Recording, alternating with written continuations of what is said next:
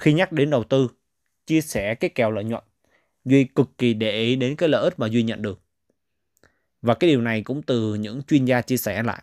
Tức là cái lợi ích này nó quan trọng một cái là cái người được nhận họ có trách nhiệm hay không. Cái trách nhiệm ở đây nếu thắng thì sao? Họ sẽ làm gì với số tiền đó?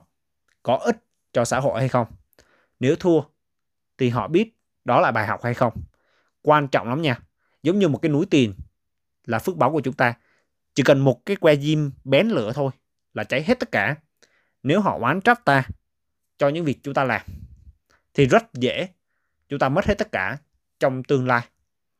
Vậy thì cái quan trọng để bảo vệ cái tài sản về lâu về dài thì thực sự tuyệt mật những cái kèo giao dịch, những cái kèo đầu tư, những kèo làm ăn, những kèo kinh doanh. Bởi vì đó chính là cái thước đo, cái giá trị của bản thân chúng ta.